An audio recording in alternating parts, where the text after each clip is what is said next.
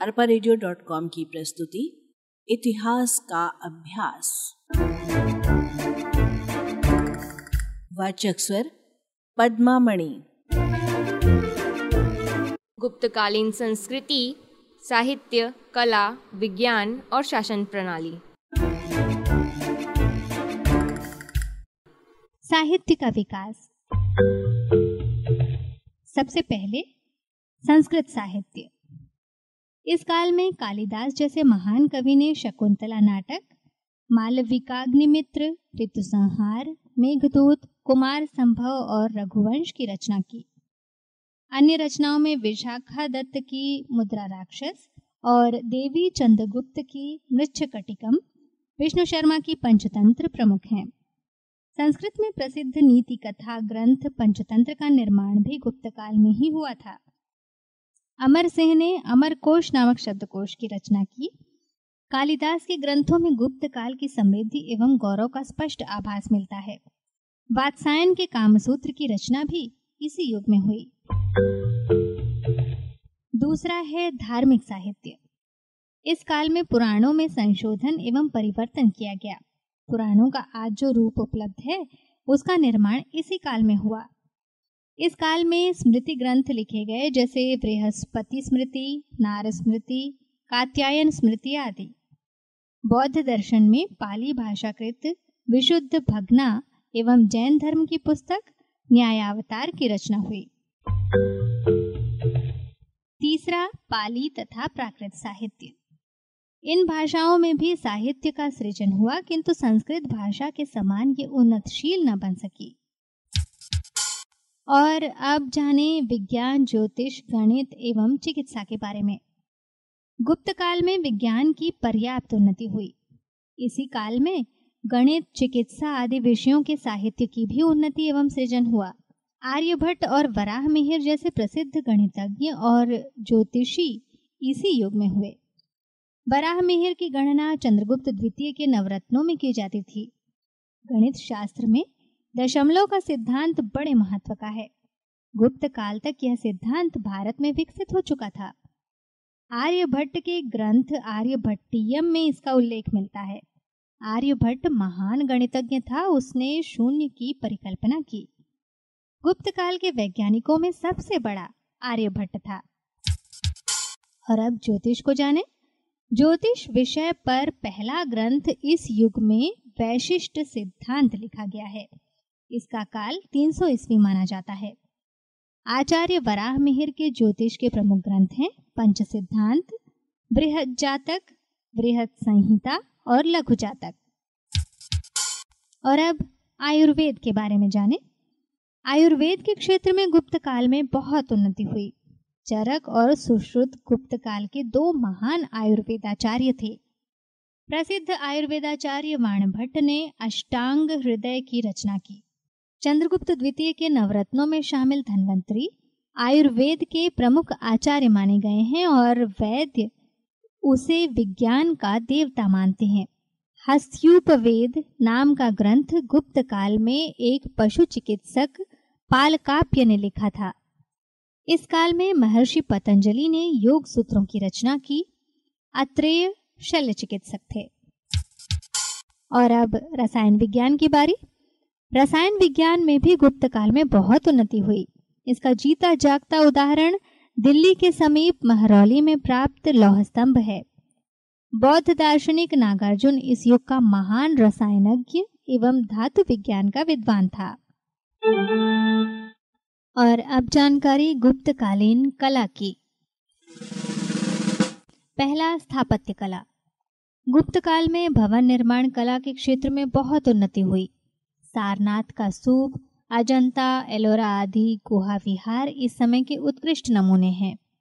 मंदिरों में, एहोल में दुर्गा मंदिर, देवगढ़ का मंदिर बोध गया का महाबोधि मंदिर इस युग की भवन निर्माण कला को उजागर करते हैं। महरौली यानी दिल्ली स्थित स्तंभ अपना विशेष स्थान रखता है। इस लौह स्तंभ में आज तक जंग नहीं लगी। दूसरा, मूर्तिकला। गुप्त काल में मूर्तिकला पराकाष्ठा पर थी इस युग की विष्णु, शिव, पार्वती, ब्रह्मा और देवताओं तथा बुद्ध, बोधिसत्व और अवलोकितेश्वरी की अनेक सुंदर, भव्य और दर्शनीय मूर्तियाँ आज भी विद्यमान है। सारनाथ की भगवान बुद्ध की मूर्ति, मूर्तिकला का अनुपम एवं उत्कृष्ट उदाहरण है। गुप्त काल की प्रमुख मूर्ति है बुद्ध की ताम्र मूर्ति जो भागलपुर में है। अविच्छव पार्वती सूर्य मूर्ति उदयगिरी में वराह भगवान की मूर्ति आदि। इन मूर्तियों के चेहरे की भव्यता देखते ही बनती है। गुप्तकालीन मूर्तिकला का उद्भव मथुरा शैली की मूर्तिकला से हुआ था। तीसरा है चित्रकला। चित्रकला के क्षेत्र में गुप्त युग में बहुत उन्नति हुई। अजंता की गुफाओं की चित्रकारी बहुत ही सुंदर है। गुफा में ठोस पाषाण की शिल्पकला का नमूना मिलता है। गुफा में जातक की कहानियों की एक घटना को चित्रांकित किया गया है। परिष्करण अथवा कोमलता, अभिव्यक्ति की सरलता तथा सर्वोच्च आध्यात्मिकता गुप्त युग की कला शैली की प्रमुख विशेषताएँ हैं। चौथा, संगीत कला। संगीत कला को गुप्त प्रशासकों ने खूब प्रोत्साहन दिया। सम्राट समुद्रगुप्त संगीत का शौकीन था, उसकी रुचि वीणा बजाने में थी। गुप्त काल की मुद्राओं में उसे वीणा बजाते हुए दिखाया गया है। पांचवा है, मुद्रा कला। गुप्तकालीन मुद्राएँ अति सुंदर व सजीव हैं। मुद्राओं में सुंदर मूर्तियाँ, सम्राटों की कीर्तियाँ एवं मनोवृत्तियाँ अंकित हैं। और अब जानते हैं गुप्त काल की शासन व्यवस्था के संबंध में। केंद्रीय शासन। राजा। गुप्त काल में राजा को देवता का स्वरूप कहा गया है। गुप्त काल में शासक निरंकुश नहीं थे, वे लोक हित में शासन करते थे। शासन का आधार धार्मिक सहिष्णुता थी। उनका प्रमुख कर्तव्य जनता की सेवा करना था। राजा प्रशासन का केंद्र था तथा युवराज उसका सहायक होता था। सम्राट स्वयं शासन का केंद्र होता था एवं वह राज्य का सर्वोच्च अधिकारी था। राजा का पद पैतृक होता था। सामान्यतः बड़ा पुत्र ही राजा का उत्तराधिकारी होता था। गुप्त काल में राजा के दैवी अधिकारों का सिद्धांत लोकप्रिय होने लगा था। ये गुप्त राजा अपने को राजाधिराज, महाराजाधिराज, विक्रमादित्य महेश्वर एवं सम्राट चक्रवर्ती आदि उपाधि से विभूषित करते थे। और अब मंत्री परिषद मंत्री परिषद के मंत्रियों को सचिव एवं अमात्य के नाम से पुकारा जाता था। साम्राज्य के प्रमुख पदों पर काम करने वाले कर्मचारियों को कुमारामात्य कहते थे। ये सेवा में स्थायी होते थे और शासन सूत्र का संचालन इन्हीं के हाथों में रहता था। और अब जानते हैं मंत्रिपरिषद को विस्तार से। पहला प्रधान, जो होते थे प्रधानमंत्री। दूसरा, महासेनापति। गुप्त सम्राट स्वयं कुशल सेना नायक एवं योद्धा थे। उनके अधीन महासेनापति होता था, जो साम्राज्य के विभिन्न भागों, विशेषकर सीमांत प्रदेशों में सैन्य संचालन के लिए तैनात रहते थे। सेना के ये सबसे बड़े पदाधिकारी महासेनापति कहलाते थे। तीसरा महादंड नायक महासेनापति के अधीन महादंड नायक होते थे, जो युद्ध के अवसर पर सेना का नेतृत्व करते थे। गुप्त काल की सेना के तीन प्रमुख भाग थे, पदाति, घुड़सवार और हाथी। चौथा महाबलाधिकृत। सेनापति और युद्ध मंत्री होते थे, जिनके अधीन अनेक अधिकृत रहते थे। पांचवा, दंडपाशिक। पुलिस विभाग का सर्वोच्च अधिकारी दंडपाशिक कहलाता था। छठा, महासंधि विग्रहिक। इस उच्चाधिकारी का कार्य पड़ोसी एवं गणराज्यों व सामंतों के साथ संधि या विग्रह की नीति का अनुसरण करना होता था। सातवां, महाक्षपटलिक। राजकीय आय व्यय का लेखा एवं राज्य के सब आदेशों का रिकॉर्ड रखना इस अमात्य का कार्य था। और अब जाने प्रांतीय शासन के बारे में। प्रशासन को सुविधाजनक ढंग से चलाने के लिए साम्राज्य, देश, भुक्तियों, यानी प्रांतों और विषयों, यानी जिलों में विभाजित था। पहला, भुक्ति। भुक्ति के सर्वोच्च अधिकारी राजवंश के होते थे, जिन्हें उपरिक अथवा महामात्र कहते थे। अपने क्षेत्राधिकार में शांति और व्यवस्था बनाए रखना एवं जनोपयोगी सेवाओं की व्यवस्था करना भी उन्हीं का दायित्व था। दूसरा, विषय। भुक्ति यानी प्रांत अनेक विषयों यानी जिलों के समूह में बटे हुए थे। ज़िले का सर्वोच्च अधिकारी विषयपति होता था ज़िले के अपने प्रशासनिक कार्यालय थे। विषयपति की सहायता के लिए अनेक अधिकारी होते थे, जैसे नगर श्रेष्ठी, सार्थवाह, यानी व्यापारियों का मुखिया, प्रथम कुलिक, यानी शिल्पियों का मुखिया, प्रथम कायस्थ, यानी लेखक श्रेणी का मुखिया, और पुस्तपाल, यानी संग्रहाधिकारी आदि। और अब जानकारी नगर शासन की। शहरों के शासन के लिए पुरपाल नाम का कर्मचारी होता था, जिसकी स्थिति कुमारामात्य की मानी जाती थी। पुरपाल केवल बड़े नगरों में ही नियुक्त होते थे। कर से प्राप्त आय को नगर की सफ़ाई और रोशनी प्रबंध के लिए खर्च किया जाता था। और अब ग्राम शासन। ज़िले पुनः अनेक ग्रामों में विभाजित थे। ग्राम ही प्रशासन की प्राथमिक इकाई थे। ग्राम का मुखिया ग्रामिक कहलाता था और उसकी सहायता के लिए पंचमंडली नाम की एक परिषद होती थी। प्रत्येक ग्राम की अपनी मुद्रा यानी मोहर होती थी। गाँव के सार्वजनिक स्थानों की देखभाल करने का कार्य ग्राम परिषद करती थी। प्रत्येक गाँव सभी कार्यों में आत्मनिर्भर होता था। उनके अपने बुनकर, लोहार, स्वर्णकार, काष्ठकार यानी बढ़ई आदि होते थे। इस प्रकार गुप्त काल में प्रांतीय शासन सुचारू एवं व्यवस्थित रूप से संचालित होता था। और अब जानते हैं आय के साधनों के बारे में। राज्य की आय बढ़ाने के लिए सोलह प्रकार के कर प्रचलित थे।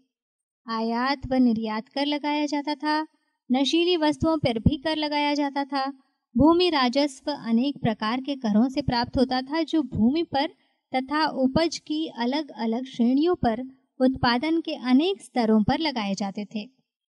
गुप्त काल में भूमि कर को भाग कर कहते थे। भाग कर यानी माल गुजारी प्रायः पैदावार के रूप में लिया जाता था। और अब देखिए न्याय व्यवस्था को। गुप्त काल में न्याय व्यवस्था बहुत उन्नत अवस्था में थी। कठोर दंड नहीं दिए जाते थे। देशद्रोही का केवल बायां हाथ काटने की सजा दी जाती थी। छोटे बड़े अपराधों पर जुर्माना लगाने पर राज्य में आय में वृद्धि होती थी। लिखित सिद्धांतों के आधार पर ही न्याय किया जाता था। राजा ही न्यायाध्यक्ष होता था। राजा का निर्णय अंतिम होता था। ग्राम परिषदें यानी पंचायतें ग्राम के झगड़ों का निपटारा करती थी। और अब सेना का संगठन। सेना का संगठन अति उन्नत था। सेना के तीन भाग थे। पैदल, घुड़सवार और हाथी सेना। इसके अलावा रथ सेना भी थी। महाबलाधिकृत सेना का एक बड़ा पदाधिकारी था। प्रांतों में छावनियाँ थी, उनमें सेना रहती थी। युद्ध में कवच, तीर, तलवार, बर्छा और भाले आदि का प्रयोग किया जाता था। और अब जानते हैं गुप्तकालीन सामाजिक, आर्थिक एवं धार्मिक जीवन के बारे में। पहला सामाजिक स्थिति। मौर्य वंश के पतन एवं गुप्त वंश के उदय के मध्यकाल में भारतवर्ष पर लगातार विदेशी आक्रमण हुए। इन आक्रमणकारियों ने भारतीय सामाजिक जीवन को भी प्रभावित किया। गुप्त सम्राट ब्राह्मण धर्म के अनुयायी थे, अतः इस काल में हिंदू धर्म का पुनरुत्थान हुआ। ब्राह्मणों ने हिंदू धर्म में आई कुरीतियों को दूर करने के प्रयास किए, जिससे हिंदू धर्म पुनः लोकप्रिय होने लगा तथा ब्राह्मणों की प्रतिष्ठा बढ़ने लगी। इस युग में स्त्रियों की दशा में भी सुधार हुआ। उन्हें धार्मिक ग्रंथों के पठन पाठन का अधिकार मिला तथा उन्हें पुनर्विवाह की अनुमति भी मिली। गुप्तकालीन समाज सद्भाव, शांति, सहृदयता एवं सदाचार पर आधारित था। जनता नैतिक रूप से सबल, सुखी, समृद्ध एवं संतुष्ट थी। दूसरा है आर्थिक स्थिति। जिसके अंतर्गत आते हैं कृषि और व्यापार। कृषि। गुप्त काल में लोगों का मुख्य व्यवसाय कृषि था। राज्य की ओर से कृषि पर विशेष ध्यान दिया जाता था। राज्य द्वारा उपज का छठवां भाग भूमि कर के रूप में वसूला जाता था। कृषक भूमि कर को नकद अथवा अन्न के रूप में देता था। व्यापार। गुप्त काल में व्यापार अत्यंत उन्नत अवस्था में था। मदुरई बंगाल, गुजरात वस्त्रों के प्रमुख केंद्र थे। इस युग में व्यापारियों के संगठन भी होते थे, जिसके प्रमुख को आचार्य कहा जाता था। पशुपालन का भी व्यवसाय प्रचलित था तथा बैलों का उपयोग हल चलाने एवं सामान ढोने के लिए किया जाता था। इस युग में भारत के मिस्र, ईरान, अरब, जावा, सुमात्रा, चीन आदि से व्यापारिक संबंध स्थापित हो गए थे। और अब जाने धार्मिक स्थिति के संबंध में। गुप्त शासक ब्राह्मण धर्म के अनुयायी थे, अतः इस धर्म को राज्य का संरक्षण मिलने के कारण हिंदू धर्म पुनः स्थापित होने लगा। प्रारंभिक गुप्त शासक विष्णु के उपासक थे, जो सूर्य का रूप माने जाते हैं। इस धर्म में अहिंसा एवं भक्ति की प्रधानता थी। बाद के गुप्त शासक शिव के उपासक हो गए। इस युग के गुप्त शासकों ने इंदौर, ग्वालियर, मंदसौर, चित्तौड़ एवं बघेल खंड में सूर्य मंदिरों का निर्माण करवाया। इस काल में देवियों जैसे दुर्गा, लक्ष्मी, पार्वती आदि की उपासना होने लगी। इस युग के गुप्त शासक अन्य धर्मों के प्रति भी सहिष्णु थे, एवं इन्होंने बौद्ध धर्म एवं जैन धर्म को कोई हानि नहीं पहुंचाई। हिंदू धर्म के पुनरुत्थान के कारण बौद्ध धर्म के प्रचार एवं लोकप्रियता में कमी आ गई। अरपा की प्रस्तुति इतिहास का अभ्यास।